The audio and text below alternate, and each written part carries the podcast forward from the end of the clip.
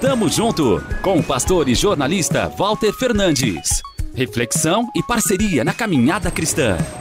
Tamo junto, tamo junto, tamo junto, tamo junto, tamo junto. No teatro, no auditório, no estádio. Em uma apresentação artística, após um discurso impactante ou um lance de rara beleza, eles estão presentes os aplausos vêm quase sempre acompanhados de gritos, brados.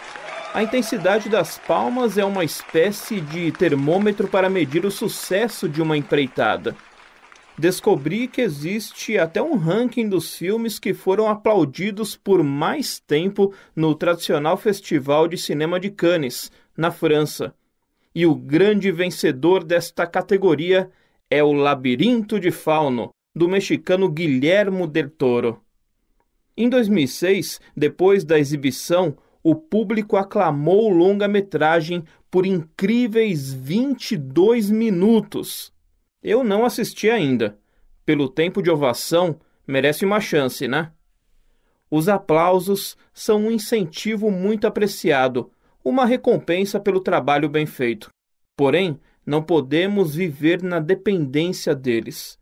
Analisemos o caso de Jesus. Uma semana antes da Páscoa, ele adentrou Jerusalém montado em um jumento. O episódio ficou conhecido como a Entrada Triunfal. Foi ovacionado. A multidão agitava ramos de palmeiras e gritava: Bendito o que vem em nome do Senhor!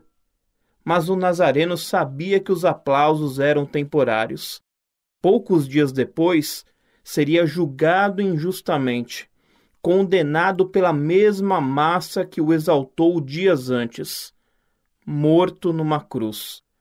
Assim foi porque Jesus não buscava a aprovação, as palmas das autoridades, dos especialistas, dos mestres.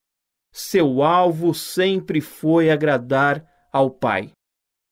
E esse também deve ser o nosso bastante gente não vai entender. Lançará tomates e até insultos. Que assim seja. Você poderá concluir sua corrida debaixo das vaias de muitos. Porém, no final, receberá o grande prêmio, a coroa da vida. Tamo junto, avante! Tamo junto com o pastor e jornalista Walter Fernandes. Reflexão e parceria na caminhada cristã. Confira mais em transmundial.org.br e compartilhe.